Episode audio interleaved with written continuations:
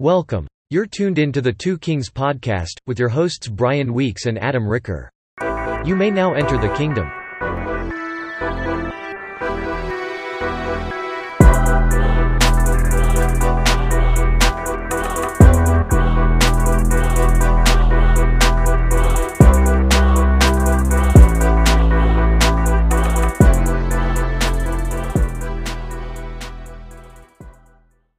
Good morning, and welcome to another episode of the Two Kings podcast. My name is Brian Weeks, the bald beardy bear, and I'm here with my partner in love and in life, Mr. Adam Ricker. Good morning. Good morning. How you doing? Good. It's a nice morning. The Weather's nice outside. Mm-hmm. We hope it is where you are too. Yeah, hopefully. All right. Um, hope everybody had a good July Fourth last weekend, and um, today is going to be kind of interesting. We're going to talk about uh, wrestling, which is a something that you know a lot about, mm-hmm. and we're going to talk about soap operas, which is something that I know a lot about. Uh, Oh, uh, I, I, I don't know really where to start the, the discussion. Like, All right. there's no jump. idea. There's no jump off point. I have an idea. So, Adam, you um, you're a professional wrestler, Mm-hmm. and um, so I imagine that your journey from being a watching wrestling to being re- being a wrestler, you know, what, what what was your trajectory there? Like, how did you get into wrestling? Um, my brother used to watch Saturday Morning Superstars, and I used to want to play my Nintendo during that time.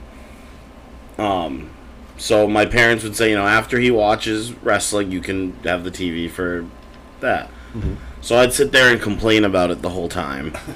and then The Undertaker came out, and I was just like instantly captivated by like the character. Like that's what always drew me into wrestling was the characters, the gimmicks, like the the over the top stuff. Like re- I, I still love wrestling today. There's not as many characters. Everyone's just a guy comes out and a cool outfit. Like and that's just what you're supposed to get out of it. But I really enjoyed those like larger than life characters, and that's what got me into it. And then it wasn't long until things transitioned into the Attitude Era, and that really uh, got me into it. And like, so my brother, my mom's ex boyfriend, and I would watch like pay all the pay per views in one of those black boxes. Um, watch all the pay per views, watch Monday Night Raw, SmackDown. Um, just really, really into it, and to the point where excuse me, I met other kids at school who are also into it and discovered that one of the most popular kids in the school uh, was very much into it and did little wrestling matches in his basement with his friends where they dressed as wrestling characters. Wow. And um so they had me come down one time and this is you know these are all like the popular jock kids football play all the athletes like the kids I was not friends with normally um, and so I'm in this. I'm like nervous because I'm like these are all like the cool kids. I'm like sitting around right now, but they're dressing like wrestlers and having fun and playing. I'm like, they're just regular people, like you know what I mean, like me. it's weird, you know how you know with high school, Right. You there's the classes, you know, the different cliques or whatever. Um, I was very versatile in that sense that I could really hang out with anybody. Um, I was an ROTC kid. I hung out with band kids. I hung out with the jocks, um, the unpopular kids. I use air quotes when I say that.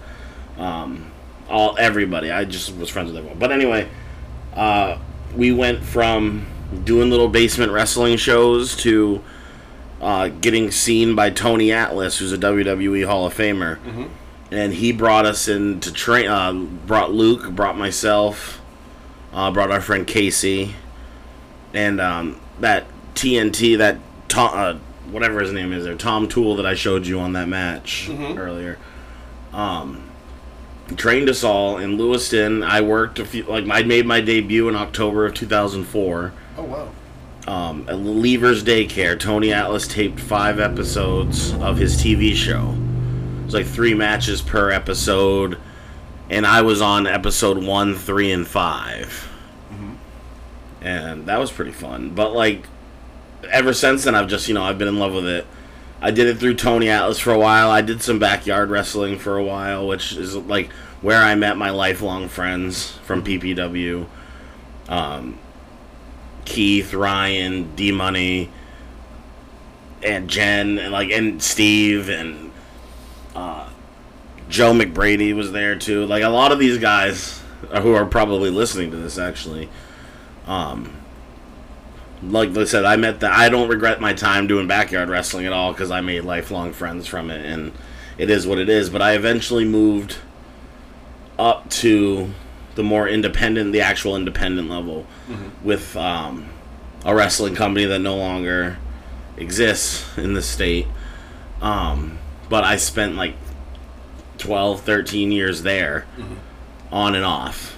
Um, and we'll be on to bigger and better things. But like I've I've loved every part of like being in the ring. Um, I love just playing character, playing a role. I've done, I've been the wrestler, I've been a manager, I've been the general manager. Uh, I've done commentary. Like I'm a jack of all trades at the shows. Like the last show that I worked on that I pretty much ran towards the end because no one else gave a damn but me. Um, I was I was doing I'm trying to coordinate everything with very little help and I still even in those moments where I'm frustrated and I'm like ah fuck this I hate this um I still really enjoyed it because of like because of like the bonds you make with the people you meet um and my style is really in the storytelling I loved the attitude era of wrestling because there was so much story to it. Like you, you had to tune in next week to see why Chyna joined the corporation, or I had to tune, you know, tune in the next week to find out who the Grand Master, oh, not the Grand, I shouldn't say Grand Master. That's that's not good. Um, who the who the I forget what they called it. The higher power. That's what they called it, and it turned out to be Vince McMahon, and I was I was shook. Like I remember this. I'm like. Steve Austin driving a beer truck into the arena and spraying down the whole corporation. Shook. Like it just it was so good. Like I loved every second of it. I kept a running list on the back of my bedroom door when championships changed hands. So I had like a championship history of like 3 years going on. Um it was all just so good good to watch. I loved it. And part of me feels like today um, not all the time and not everywhere, but one of the things that gets overlooked in some matches is the story behind it. Um, and that's what I love about wrestling is seeing the story come to life through action. Um, but sometimes you have guys just get in there and just do things, and that's cool. But uh, the storytelling aspect and the like, the drama of it, the showsmanship, the production, like the uh, the flair of it was what really what drew, drew me into it. I also was a. I've been a casual fan of wrestling for most of my life, and I started watching during the the era when it was the rock and wrestling time back in the early 80s when um, you know art le- recording artists like Cyndi Lauper and w- were, were involved in um, in wrestling with Captain Lou Albano and and the as you were saying at first the larger than life characters that they had back then like um, Rowdy Roddy Piper and um, Andre the Giant and all those people um, and then I kind of put it away for a minute but when you started talking about the Attitude Era that is when I was watching every week I was not just watching every week I was watching like every night because there was Monday Night Raw and SmackDown and the other one and all the pay-per-views and um, I I completely agree. You know, it was it was watching um, oh it was watching the um, the story unfold and, and tuning in next week and that was all really really awesome and I, I really enjoyed that very very much. yeah. Cool. Yeah. Yeah. excuse me. Um, and but I, and I do have to say that I really really enjoy um, watching you wrestle as well. Oh yeah, it's a lot of fun. Absolutely, I did get to see uh, before before the uh, COVID nineteen. I was able to go up and see one one match live. Which would coincidentally be my last one. Which one? Coincidentally, yes. I just couldn't stay there anymore. But that's a whole nother story for a whole nother time.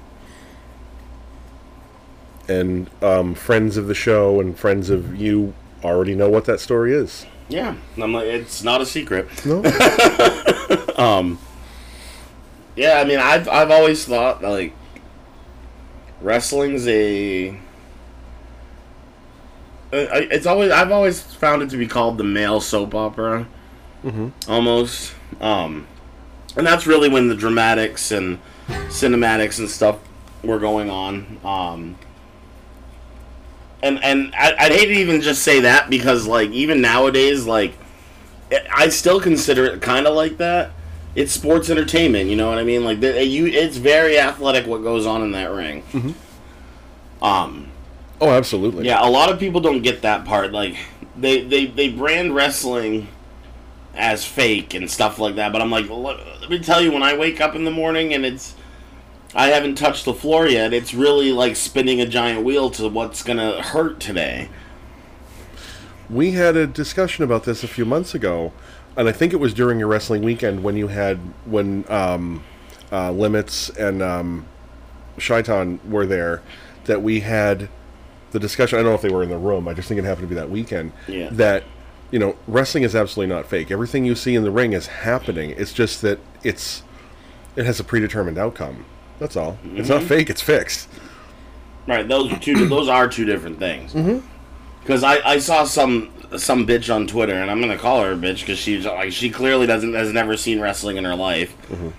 She's like, why you know why is wrestling stuff showing up on my Twitter feed?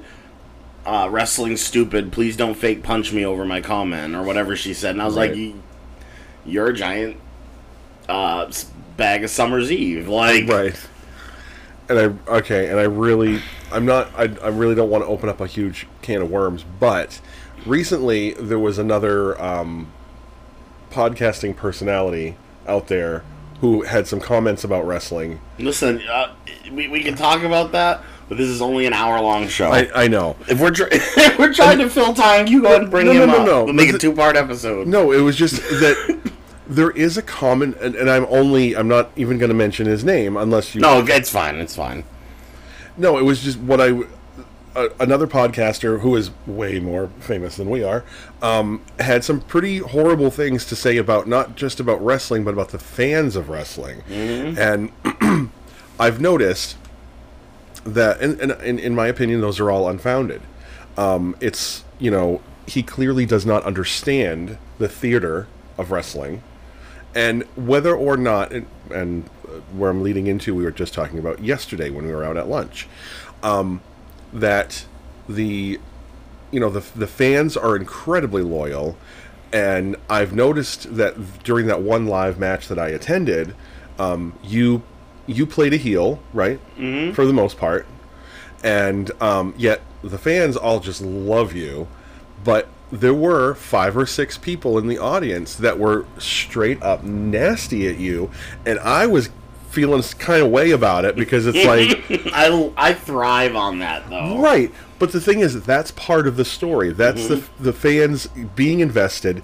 And when we were chatting yesterday at lunch about something, and um, there's a former is is Kurt Angle former now? WWE? Uh, I think so. I know he's not wrestling anymore, Okay, I mean, he's not on TV anymore. He might be working backstage. I really haven't followed, to be honest. But Okay. Well, we were talking about when um, Kurt Angle came up in conversation, and I made the statement, "Yeah, can't stand Kurt Angle," and you kind of, you kind of like poked your head over. You're like, "You can't stand Kurt Angle, the character or the wrestler?" Like, oh, I didn't, I didn't even. And the thing is, I can't even remember in my head ever actually watching him wrestle. I just didn't. I hated his character, yeah, and it took me a second to understand. I was like, oh yeah, I got you. Like you come out like I hate this guy. Right, and and and I think it's because of my growing up being so invested in soap operas that that suspension of disbelief and and and you know it's a lot i'm kind of like genetically predisposed to that suspension of reality where i'm absolutely certain that x-pac from D-Generation X is not a horrible person and like you know maybe he is i don't He know He had his moments. Right. I mean, at, that's they were and that's characters. and that's life, The right? same no. thing with Triple H. Triple H isn't his character is is has ups and downs, kind of like your character. You know, Mm-hmm. there's good times and bad times, and good good and evil. Um, but like, I'm absolutely certain that the guy that lives down the street from us is not the person you see in the ring. No, yeah, I imagine. I can't wait to run into him somewhere. We will at some point, I'm sure. Um, no, and my character has always been like an amped up version of me. The way I've always, the way I've seen it, like turn my personality up like six clicks. And when I'm a bad guy, the the harder that they boo me and the more that they hate me, I thrive. Yeah, you seemed you in, in the video footage that I've seen, you seem to get more amp. The more people hate you, you know, the hate me because you ain't me thing. Mm-hmm. You just love that. They and it's because like with that crowd, they're a loyal crowd that have been coming to these shows consistently for a few years, and they've seen that. Oh, Ricker's a good guy. He's here. You know, he's if anyone can stop all the the BS that's going on, it's Ricker. Mm-hmm. And then I turn my back on the uh, turn my back on the crowd again, and that gets them feeling some kind of way about me. Right. And it's like I told you about. The, there's a lady. I'm not even gonna say her name because she don't deserve it Right. but um, there's this lady who attended these shows, and when I came back in 2015, she was a big fan. She'd talk to me before each show. She'd get like a little too much in my personal space sometimes. Like I'd be sitting on the ring, and she'd like try to come stand up in between here, and I'm like, "Yo, you were barking up the wrong bitch. tree. Yeah. Um, she was so like she like knew all the wrestlers personally. Mhm. Uh, her husband was like a big fan of the show, and like he got to come early because he had a medical condition about walking and getting to a seat. So they'd come early, and they got to see the wrestlers hanging out and um, talk with them. But like when the show started, I remember after I became after I became bad, um, she took it personally, and I was an asshole. I was all this other stuff. She would like whisper about me to other fans as I walked by, like, and she was legit. So recently, I want to say about a month ago. Mhm.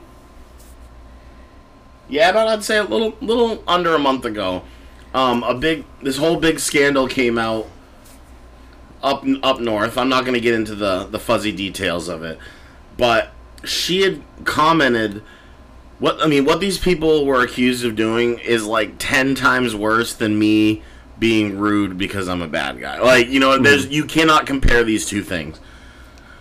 And she was the only one. She's on this fan nation talking about, oh well, so Ricker's allowed to be rude to people, but these guys can't touch children. You know what I mean? Like that's Right. that's essentially what I got from her message. Which is absolutely a false equivalency. Yeah, I'm like, what? Not even the same thing. Like, if someone stole a penny from me, I would be much more apt to let that go if, instead of someone stealing a thousand dollars from me. Like, you can't compare the two. no. And so I saw the comment and I sent her a mess, a not so nicely worded message. I'm like, I'm like, let me break something down for you real quick. Like, when I go home and when I leave the building, my personal life and how I conduct my business. Because she had made a comment about, she goes, "Oh, he's not very nice for a guy who does what he do- does for work." Oh. And they got to the point where fans would be like, "Maybe your work needs to know how." And I'm like, I'm like, first of all, like my work, and I love my job. Um, leaving there to move he uh, to move in the future is going to be very difficult for me. Right. But and but I'm it's worth it's all worth it, of course. But. Thank you. Yeah, oh yeah, I was gonna say, you know what I mean. But I, I, I'm at a job that like I've been at over four years. It doesn't feel like I've been there four years. Uh, and I think about that sometimes. I'm like, man, these are all the same people I've worked with for the last four years, the same clients, the same staff. Like, this is like a home. I, I spend more time here than I do at home. like, Right. Um, Legit. and like you, you're gonna mess that up because I, I ruined your night because you think that you think I'm like being rude to you. I'm being rude to everybody. Mm-hmm. When you're sitting in the front row yelling, "Ah, you're an asshole, Ricker! You, you're a piece of shit." I'm like, lady, I'm not even like cussing up here. Like Yeah. you're the one sitting front row making a fool of mm-hmm. yourself, making yourself part of the show. And I said that to her. I'm like, when have I ever been directly rude to you? Mm-hmm. She goes, You've looked at me and made comments. I'm like, Yeah, while you're sitting there calling me an asshole and a piece of shit. So what? You're allowed to call me names. Mm-hmm. But I can't, like, that. You know what you paid for for this ticket, Right. lady. Like, you. We got freedom of speech, but freedom of speech doesn't mean you're free from the consequences of what you choose to say. Settle down, Karen. Yep. Uh, like, exactly. Oh, she she's the Maine's version of Karen. You know Oh. what I mean? Like, except older. Right. Like oh, Karen plus. Ethel.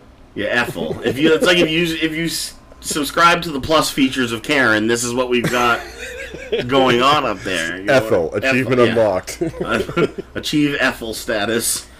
Um, and and it was as long. And I, of course, I got fired up the more I typed, and I Oh, called yeah. her a very colorful name at the end. Um, as is in my nature when I'm feeling when I'm Mm-hmm. feeling the feeling that inner diva. Mm-hmm. Um, and she just like posted my message in the Fan Nation page of this Mm-hmm. of this company, and I'm like, I I really don't care what people right. see like what I type to you. It's true. Like you don't know my personal life. We are not friends. We're not acquaintances. When I go home, I'm going home to my life. You should go home to yours too. Right. You know what I mean? Like stop carrying a torch of hate for me because I see you one time a month and every month you get just as heated at my presence than anything else. And that's awesome because like she's emotionally invested into something she knows is a show. Right. But the thing that I found to be really surreal with, and maybe this is just more common with um, independent wrestling promotions, um, the the amount of interactivity that you guys allowed to your fans. I'm sure there's pluses and minuses, I noticed, you know, there was a there was a fan nation page. A lot of these people are a lot of the bigger fans seem to actually be like legit Facebook friends with your real not just your public persona page, but like your actual the the real Adam, the quote unquote real Adam Ricker. And I found that to be incredibly surreal and there were a lot of conversations between you and I where, oh my god, like you're never gonna believe what this person just said. I'm like, why are they being mean to you? Like, yeah, um, that's somebody else that I'm wrestling. That's their real name, and this is what they're doing, and this is this is part of the game. And I'm like, oh, okay. Yeah. So there's a lot more to to wrestling, and maybe you know, but I don't I don't feel like WWE offers that kind of con, you know connection with their fans to that level. Right. I mean, uh, e even in indie wrestling, like it depends on where you go. Where I came from, um, was always has always been a more intimate setting, I like Um, that. and and that's and it- it's always been great. I ne- I thought that was the norm, to be honest. Like, because that's where I came up, and I never really had an issue with it. I know other wrestlers have, um, but I've always trusted the the original owner's judgment, and I always questioned the second owner's judgment. But that's a whole, not like I said, whole nother story, whole Right. nother podcast. Um, but really, traditionally, like there should be no fans in there at all. Like we'd have, and the thing is, where I came from, like a lot of drama from like we'd bring in the wrestlers. Some wrestlers would bring in their wives or their girlfriends, and they would all hang out together, and you know, gather in a corner and and be cackling with each other and being part of more of the drama that doesn't need to happen. And like the oh, the where I came from didn't care about that kind of thing. So I had wrestlers who couldn't come out of the locker room because exes were out there sleeping with other wrestlers now, and Yeah. um, I couldn't. It restricted my be my creativity as like I was uh, booking matches at that time because I wasn't wrestling as much. Um, it limited what I could do because these other people, you know what I mean. These people are like, "Oh, I'm part of the show." No, no, you are a fan. I don't care if you're selling your husband's merchandise. You don't need to be in here beforehand. Right. because we we had fans that would come in and see people you know having a conversation or practicing and then they'd go out and tell people hey get ready to look for this tonight on the show like that, that's Just- no. and that's the problem and there we had one wrestler and i will name him by name because i don't give a shit uh, roadblock uh, mark mahoney uh, mark whatever his name is now dozer i don't really know oh, okay. uh, he would go and he, yeah, he would tell, he would bring up carloads of people if he was winning. Oh. He would tell all his friends, "Hey, I'm I'm winning tonight," and he would tell everybody what was happening if it benefited him and favored him. So for the longest time, the original owner he stopped telling people what they were doing. So now, as the champ, like and- Up until that night. right, uh, uh, oh yeah, until you got there Okay. because he's like uh, he's canceled before because he asked he asked what his job was for the night and he got told he didn't like it. He's like, "Well, I'm going to stay home instead." And then he canceled because he didn't like what they what was Right. there for him. Um, and and I I, res- I respect that way of doing things. I I understand. I didn't understand it at first, but I do now. Um, you it, it, it ruins it. you know what I mean for other people. Like I know what wrestling is, Mm-hmm. but I'll still sit on the edge of my seat watching these pay per views. Like, oh my god, you know what I mean? Like, it's wrestling's awesome and it's an escape for a lot of these guys. Like going to like being indie wrestlers, it's our escape from real life. It's time for us to put on our tights and cape You could be a superhero for a yeah, little while. and be yeah, and and if and nothing else, it's to make people happy Mm-hmm. and make people. And even if like even if you get these two gritty, just big MFers who are all like veined up and ready to tear each other's head off, like that's entertaining too. Like Mm-hmm. then you got like the more funny char- like the little guys who are flip. Uh, what did Tony Atlas call them? The flippy dippy guys. the flippy dippy guys, like the dude in that voice or whatever he said. Mm-hmm. Um, I love. I used to love the cruiserweight matches in WCW. You get six of these lightweight guys flying all over the place, like Mm-hmm. it was insane. The Flying Melendez. I always loved the cruiserweight division. Like it, it was good. And then nowadays, women's wrestling is really strong. Like Mm-hmm. WWE has featured women's wrestling very heavy the last few years. Because it's basically porn with clothes on. Uh, to some, to some To people, some people, yes. right, right. Um, not everyone. I mean, Yeah. like I, I know guys who are very much, you know, lady enthusiasts, and but they still respect what's going on. You know, it's not always like, oh my god, look at her ass. Sometimes it is, but I mean, I do that too. I'll be like, yo, look at the dumper on that one. Hmm. I have to say, and I don't. I'm not trying to be sexist because it's not. It's not really in my nature. But the one thing that makes me lose a little the this teeny bit of respect when I'm watching exclusively women's matches is when they get into pulling each other's hair, and that cheapens it to to me. Yeah. that cheapens it. It's like if you want to be if you want to wrestle equivalent if you want to be treated equivalently i'm not saying like treated like a man i'm just saying if you want equivalent treatment there should be relatively equivalent looking match matches don't i mean how do you feel about that I think, I think it's um, i know it's hard to say like you're way more invested in it than i am i'm just a it fan Fit, it fit. It fits the mold of what's happening. You know what I mean? Like women's wrestling has always gone a certain. It used to have that very like, oh, we're we're a bunch of pretty models, Playboy models who've learned to wrestle and become have become athletes and stuff. But the, Yeah. but now you have women like uh, Charlotte Flair, Sasha Banks, Bayley, Becky Lynch, Rhea Ripley. Uh, all these all these women who are forces to be reckoned with. Like I yearn for the days of intergender wrestling again. Like mm-hmm. I love seeing it on the independent circuit. Like I think it sends a good message. Like when you're watching a movie, you've got the the main character, this big strong guy, you know, action guy. The villain's a a woman, and they fight on. You know, I've mm-hmm. seen the men and women fight like hand to hand on on, on movies. Like you have you have to like wrestling's supposed to be that. Everyone's like, oh, that's not realistic, and I'm like, you got to have some kind of larger than life aspect here. right because in real life are you going to go and you know pick up a woman and throw her on the ground no but in in the storyline, it might call for that. hmm And then if, like, say I'm being the big mean bully, I go to pick on the girl and I pick her up and she slips out of the way and clocks me between the legs. Like that place would go wild. Exactly.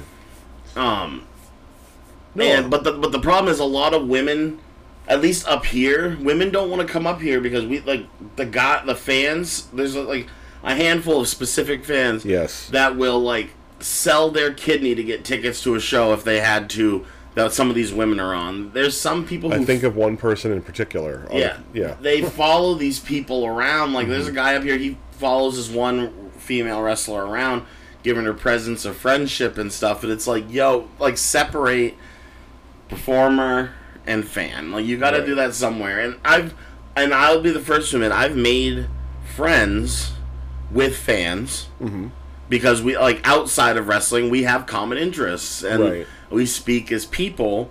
We speak at the shows all the time. Of course, you know they're gonna find me on Facebook and talk. I'm not. I'm not an asshole. I try not to ignore everybody, but Right. like, I became friends with a certain group of people, and others I did not. Like the lady I was talking about earlier. Like you've spent every month for X amount of months talking shit about me, and you're mad that I'm being rude to you. Mm-hmm. I'm like, I can hear you doing it, lady. and I I could tell, you know, when when up visiting you and we'd be out in public and people would recognize you, I feel like I could almost tell the difference. It was because it was how you were addressed. If some rando dude comes up and be like, "Oh, hey, aftershock, hey, how are you?" versus, "Hey, Adam, how are you?" I could tell the difference of who who you probably were more likely to be an actual person. You know, you knew them a little bit versus fan. And um, and that's yeah there's a lot of in in the fandom and that's very in my opinion it's very um, close to the fandom in in soap operas as well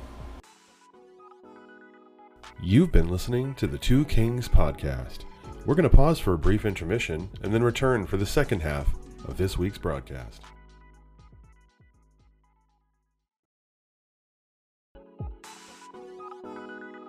Thanks again for listening to the Two Kings podcast. Now let's return to the second half of the broadcast. the like the fan the fans here uh, they get like a more of a live interaction of course uh, over soap operas but the wrestling fans up where i came from are they're wild and they like they get more wild the more south you go um but i i enjoy the hell out of it still Yeah. and but there I do think there are a lot of parallels between that and soap operas, um, and that's really your area. So, where do you see like? Because these, I think these were gonna. Well, these were originally gonna be two separate Right. episodes, but I was like, they're really like a good, the good way to compare and contrast.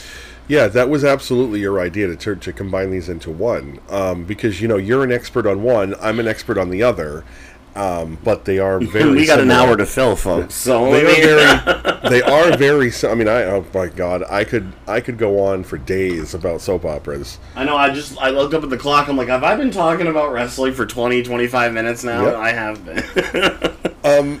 I feel like as far as the the similarities, um, there is a lot of similarities in the um, loyalty of the fan bases for one, uh, as well as the a lot of the not necessarily the physicality of the storyline, but the story everything that the larger than life dramas you do have to tune in every day or every week or whatever.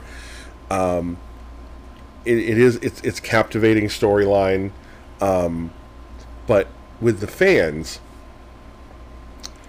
i've noticed that really beyond wrestling the only other fans that come anywhere close to the fanaticism of being a fan is with soap operas. Um, and and I just feel like that's kind of that it breeds that familiarity because these people are in in your living rooms for an hour five days a week 50 weeks a year. Like you're looking at these people for 250 hours a year. So you know it's only natural that when I was watching um, and I have watched almost all of them for some period of time. But the one, the most recent one that I was watching, and probably my most loved, is General Hospital, and, um, you know, over the years of that show's been on the air since 1963. I've been watching it since 1977, and off and on. So, you know, being able to transport yourself and, and like live as a viewer in another town with all this, you know, rich history of people and you know you get to learn things after a certain period of time. And even if people aren't there anymore you know that they were there.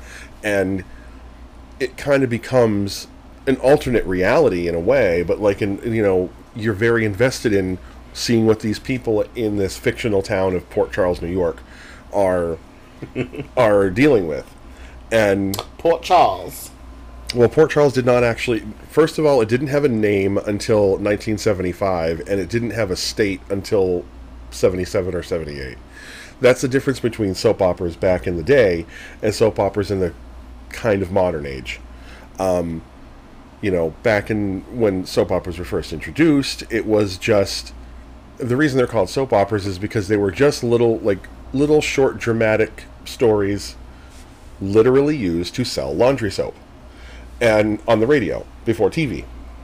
Really? Yeah, That's interesting. I didn't know that. most of the soap operas that originally that originally um, that, that originated were um, invented. Well, not invented by, but produced by what?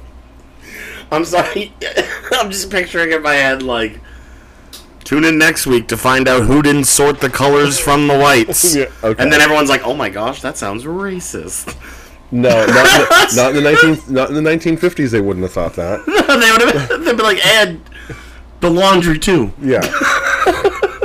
but no, it was um, the the Guiding Light, which I've never watched the Guiding Light, but um, that was on the radio in the 1930s, and but the company that promoted it and their sponsor was Procter and Gamble, and Procter and Gamble makes laundry soap and and all kinds of household products. But- so it was, you know, tune in next week to the Guiding Light, brought to you by Procter and Gamble, and some of the soap operas. I don't know.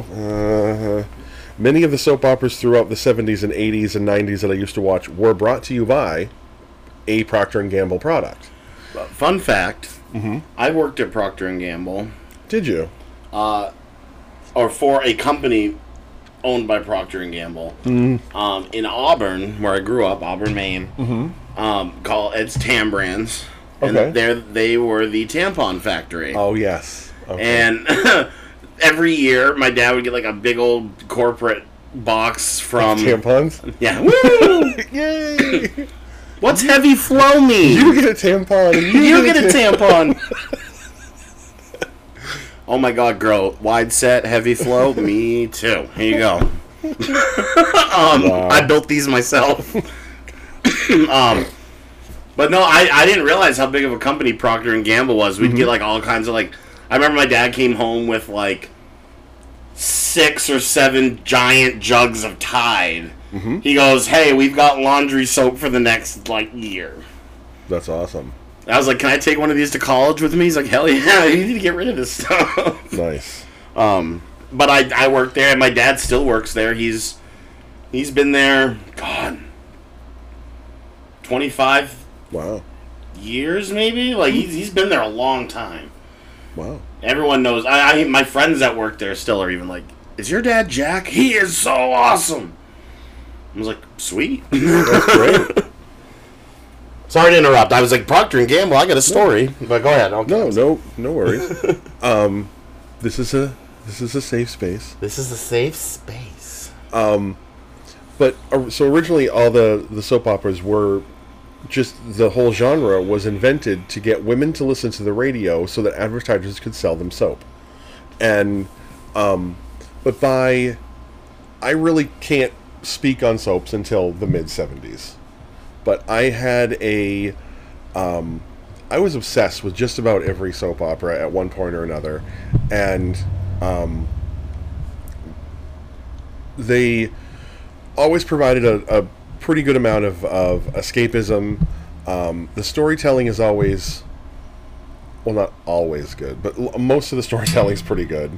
And, um, but there, some of your more over the top, I'm going to say attitude era style stuff, equivalencies that I would give to, you know, the WWE attitude era and the super over the top shit that they were doing every week to like on General Hospital when Luke and Laura are on the run from the mob, and then they have to, and it takes them all summer to try to find some gold hidden inside of a statue, and um, then the next summer, the the Cassadines are plotting to destroy the world by freezing it, and they have this. Um, they're they're making um, artificially screwing with the weather because of this diamond called the Ice Princess, and they have to go to like Cassadine Island and break into their stronghold and get into their 1981 room-sized computer to try and stop that from freezing the world. And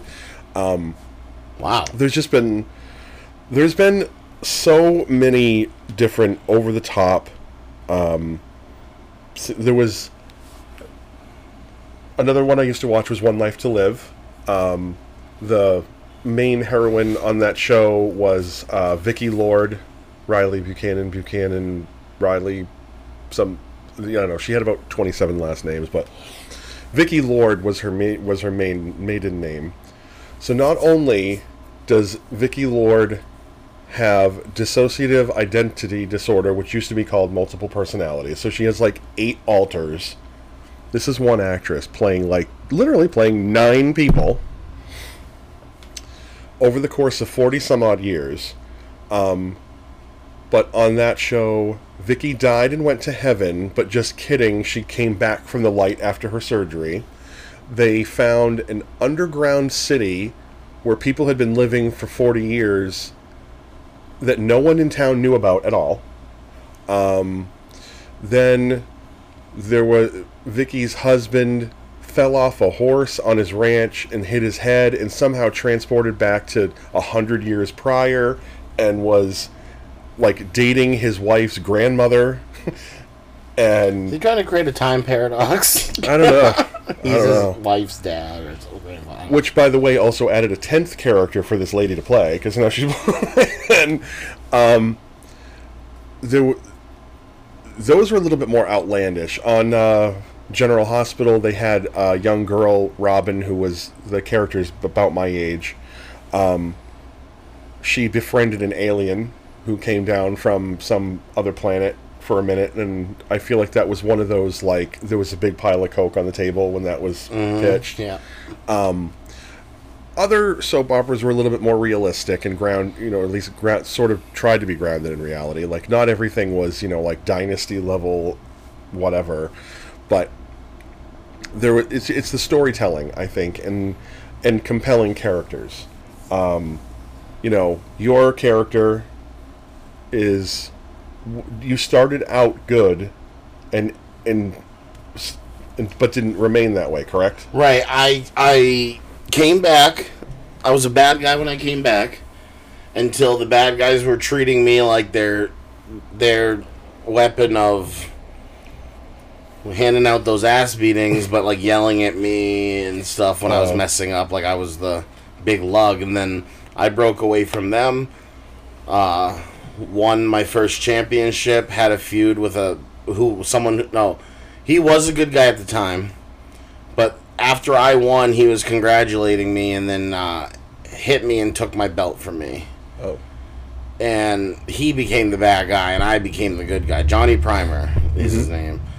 Um, he helped make me a better wrestler for one, but like the the story was like I people had known me throughout the years as one of like the rookies. Um, I hadn't really won any matches. I was always that big guy who cost himself to lose. And he he really pushed me to get better and then like I just I won that belt. Then I went on, beat this guy, beat this guy, beat this guy, took Eric's belt, beat this guy, took the the big belt. Mm-hmm. And then I was like I was the I was the man at that point like and people and people were really hot like hot for me like they chant my name all the time. I can see why. Yeah, like that was a weak one.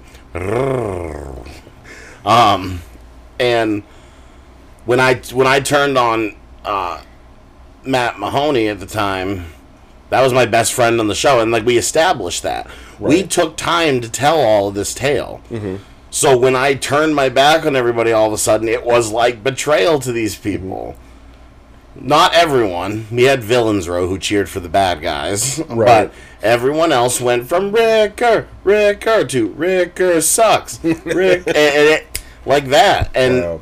and it's because and that's what I get back circle back to that lady like that's emotional investment in the story. Like you saw, you remember when I how angry I was at uh, All Stars 3 Mm-hmm. And spoiler alert for any Drag Race fans. Uh, when Trixie won over, Yes, you were very Over salty- Shangela. You were very salty about that. Yeah. yeah. And I was, and because to me, I'm like, I've watched Shangela was on the first first season, went out first. No, season two went out first. Was on season three, still didn't win. In that time from season three to All Stars three, became an established like. Right. Uh, she was managing other girls' careers. She was doing this, doing that.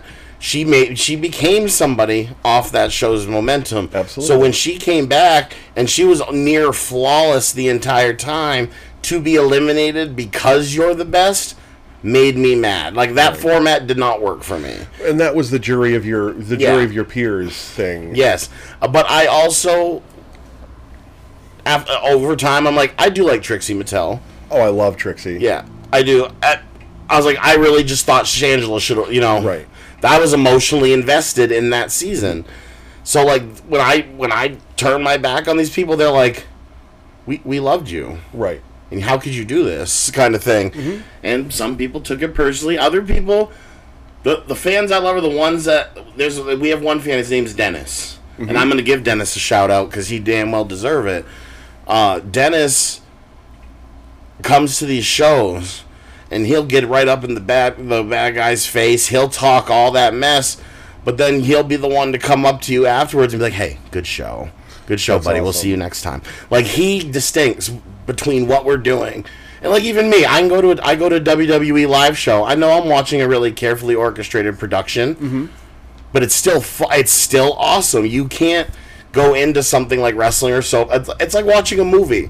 Uh, no, Ultron did not invade Avengers Tower, and oh no, Thanos didn't.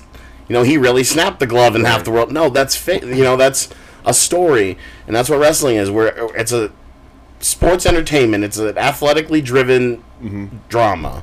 Now, when the, that whole suspension of disbelief thing and getting really involved, and during the live match that that I attended, I don't know if you planned it that way, but I did become a part of the show. What was it, Eric who threw his fucking coat at me? Mm-hmm. Yeah, and I mean, I just in in the moment, I'm like, I'm gonna get up and whip that ass. But then I'm and then I just thought about it for a second, like, no. Because I'm sure this is going to be part. This is like part of the match. You just attack, you know. He just attacked me and every like literally everyone in the room knew that I was I'm your partner, and also I'm the one wearing the aftershock Adam Ricker T-shirt, and um, and that was pretty cool to be to be part of that. But and I think I think Eric even came up to me afterwards like ah you know I was like I was just part of the show man. I'm like no no it's it's fine. I was fucking angry at first, but you know you really do get involved. Mm-hmm. Eric's Eric is really good in that sense. I think he he could read you and know that mm-hmm. you would understand. You know what I mean? You would understand that. Like I've I've rarely ever seen Eric like on a misstep. But there was a risk involved there Yeah. because only being only f- for the fact that that night an hour prior was the very first time I met him in person. So like, Yeah. there's a risk of like throwing your sweaty jacket at me. I think he just I think he just trusted based on my like Yeah. how how I've described you to him. and it was Um, great. I yeah. it was probably and and I've been to I know you've not been to music concerts or anything, but like I've been to live theater events, I've been to live concerts, and I have to say, and I'm sure a piece of it is because you were performing, but I had the most genuinely immersive, fantastic time at that show because of everything that you guys do in the in the name of entertainment, but really you're you're doing it for the fans. Mm-hmm. And um, it was just it was a, a singularly amazing experience, and of course I can't wait until um, the new promotion starts in 2021. But um, I'm just really it was it was it was probably better than any any live event I've ever attended, and Like you don't have that you don't have that level of intimacy with soap operas. Um, you are kind of just left to your own devices of, of watching these characters, and um, but still you're you're still getting if you really get into it, you are still getting um, to be you're you're still getting just as involved um, on an emotional level, um, and you know when you if you ever have the opportunity to meet someone who's on a soap opera that you either like or don't like, that's of course going to color the way that you when you meet them. Um, about mm, 25 years ago, I used to work at a women's clothing catalog, and um, one of the actresses on Days of Our Lives, which I was watching at the time, the, but one of the actresses on Days of Our Lives called out to order a bathing suit, and I completely geeked out when I got off the phone with her because like, oh my god, I just sold so and so a bathing suit, and like I was more excited about that than the time that I sold Sheryl Crow an entire l- room of living room furniture. Oh my! I remember you telling me about that. Yeah, and um, there was somebody, you know, and and it's a very well known clothing catalog. Um, like at the time, Rosie O'Donnell, when she had her daytime talk show, had mentioned because she, I guess, I, I wouldn't, I, I'm sorry, I'm not a big fan of Rosie O'Donnell as a as a talk show host, but when she was, um, she used to come out and be like, "Oh, you know, what do you think of my outfit?" or something like that. Or she she would feature something she was wearing, and one day she happened to feature, "Look, I got these clogs from J. Jill," and blah blah blah. We got twenty thousand phone calls that day for those shoes. But I was less geeked about that than the time that Carrie Clark called up and ordered a bathing suit from me. Yes. Uh, Christie Clark, I'm sorry, she played Carrie on on Days of Our Lives. She, I think she still does from time to time. But uh, Ah, Carrie. I remember Carrie. Days of Our Lives is like the one I watched, like with my mom. and I love. Carrie. Carrie was one of my favorite. She was like she was always a good character, um, and Oh wait, no, I'm sorry. I was thinking of Sammy. Sorry, never mind. oh, Sammy's yeah, Sammy's bitch. Yeah, I was gonna say always, and I'm like, wait, that can't Yeah. be who I'm thinking of. it's. Sammy's older sister. Yeah. Um, but also on uh well see there again okay so then you have your your character archetypes carrie is like always the good girl blah blah blah blah sammy is a horrible bitch all the time but then you have their cousin um who's played by melissa reeves and her i'm blanking on her name blonde Horton, Jennifer. So Jennifer is um, has been on the show off and on since 1985, and she started out as that little good girl archetype, but she also had villain villain times and good times and villain times, and that specific character on that specific show is one of those that if you are completely invested, oh, I love her now, I hate her now, I love her now, I hate her now, but that at the same time, you I'm able to step back for most most of these shows. I'm able to step back and be like, you know what? Melissa Reeves is doing an incredible job acting. If you can manipulate my my feelings towards you like that, you are clearly doing your job.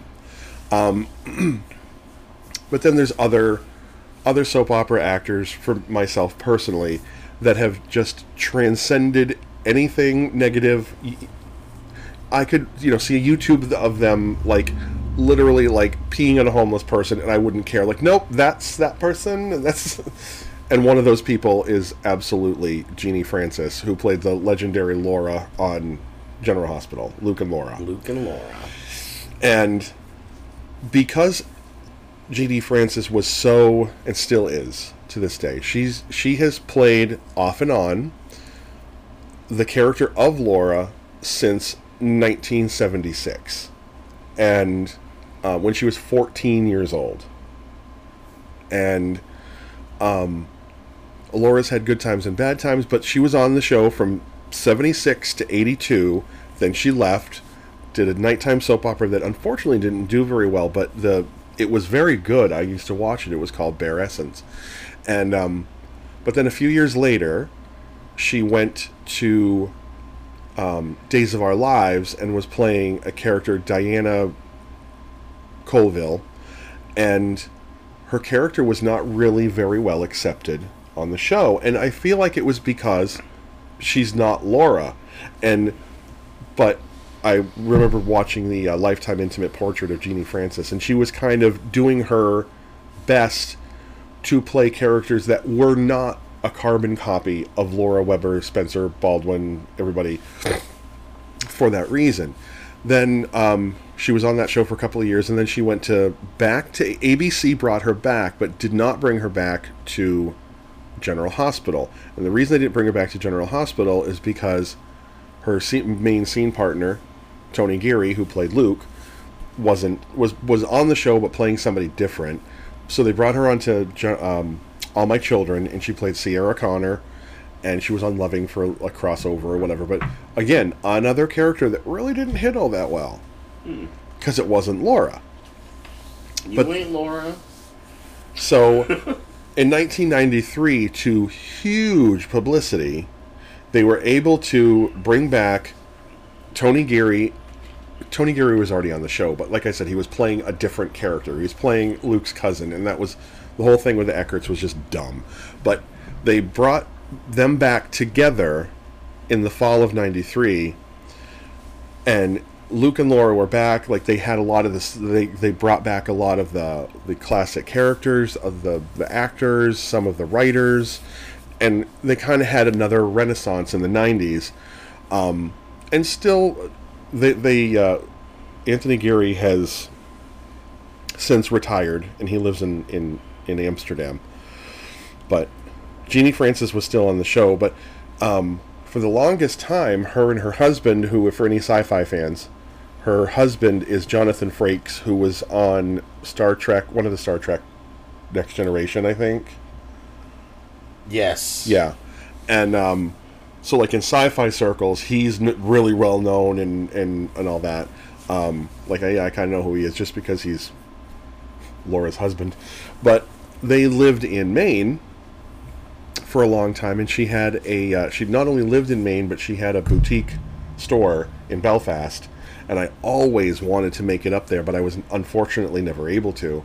Um, but you know, she just she's one of those that specific actress. You know, to me, she's the most beautiful woman ever created, ever ever has been, ever will be, and she can do no wrong, and that's just the way that that my mind happens to work on that specific actress. But yeah, there's a there's a lot of um, I think it's just the, the storytelling and and stuff that there's a, there are a lot of parallels. Mm-hmm. like, because even like you were saying, like these, I don't want to say ridiculous plots, um, because I'm sure like after being on so many years, you have to take it somewhere. When they're like going out and searching for gold and statues, so dude can get back from a hundred years in the past or whatever. You know, I mean, I know that's not what happened, but you know, when the stories really become overcomplicated like that, I've I mean that's happened in wrestling before. Sure. Um, and it's just like it's just it's something different. I think. Um, because you, I, I traditionally picture shows like just what's happening around town, who pushed who down the stairs. I didn't realize like a lot of these talk shows got into deeper, deeper plots. Like, hey, we're out in the jungle, searching for some treasure. I'm like, whoa. Um, you know, you were talking about yes, they're the soap operas because I think it's because of the form of storytelling. You know, they have an hour every day, five days a week, to tell some of these stories, but um, some of the more, um, we'll say, batshit crazy stories that have come along on. Um, you know, not all of. I have a little list here that I compiled. Not all of them are from shows that I watched, but these were broadcast on United States daytime television at one time or another. We have a character who was killed by a 10 foot letter C that fell down from a sign and crushed them to death. Um, we have a character who poses as a nun in an abbey to escape a crazed killer. We have a character who gives birth to twins, but only remembers giving birth to one child. 20 years later, it's revealed that one of her alternate personalities suppressed the memories of that second child. We have the character possessed by Satan, um, that was very infamous. That was Days of Our Lives. Marlena was possessed by the. Marlena, yeah. Character fakes blindness and paralysis to keep a boyfriend. Separate times, different men, but the same woman. that was uh, Bobby Spencer on um, on General Hospital, and character is in a band on the soap opera. Actually, releases a single which goes to number one on the Billboard Pop chart. That was uh, Jack Wagner. He played Frisco on um, General Hospital, and the single from 1985, 84 85 was called "All I Need," and it was on the uh, on the pop chart. I might have to throw a link to the video on there. Yeah. But uh, yeah, there's just the, some of the weirdest stuff that they've had, and I realize it's probably you know difficult to damn near impossible for you guys as as wrestlers to try to tell stories like that. But you know, you gave the great you, WWE level stuff is probably you know where where your real production value is, but having Stone Cold come in and fill Vince's car with cement and you know stuff like that. That was pretty huge and pretty cool. When Vince, uh, just before Chris Benoit passed away or killed himself and his family, however, you, whatever your philosophical bend, um, Vince started a storyline where his limo got blown up, and he was supposedly killed. Oh, And then, like a few weeks later, he just was on TV, like, "Yeah, that story's inappropriate. We got some really Oh. fi- heavy shit going on right now."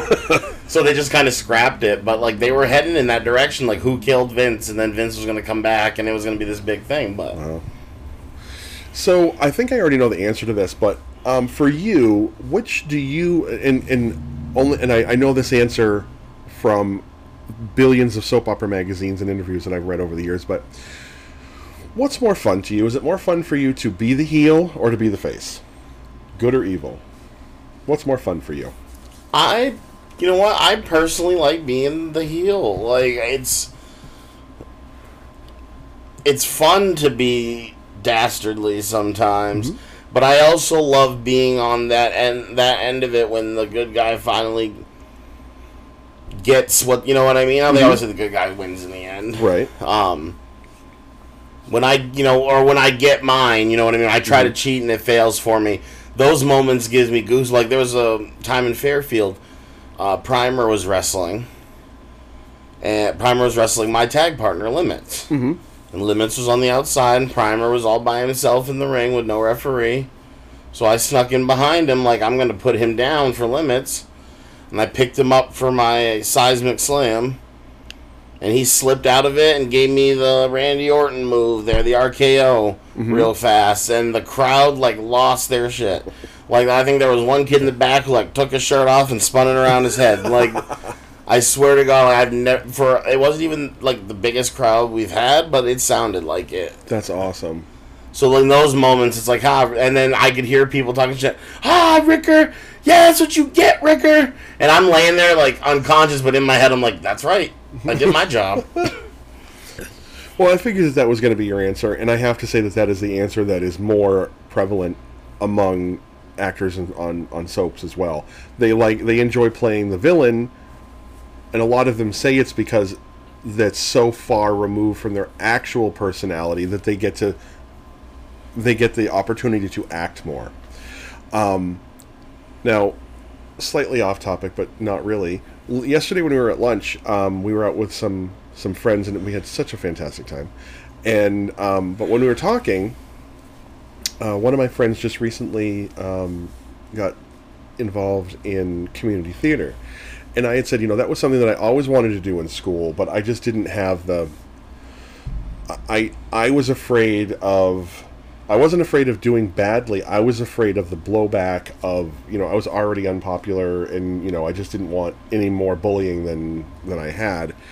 And I thought you had said something about that that you know acting was something that you were interested in too at some point. Mm-hmm. But I kind of feel like do you feel that getting into wrestling and playing this character for so many years, do you feel like that is to some degree satiated that desire? Because it's it's entertainment. It is, but I'd love to be like in a movie or like do a play. Um, because like what it is, you know, I I always can remember what to go out there and say and do. It's sometimes the thing of wrestling is like remembering like what what to do in there, and um. I, I don't know. I just I like playing a character and doing something different and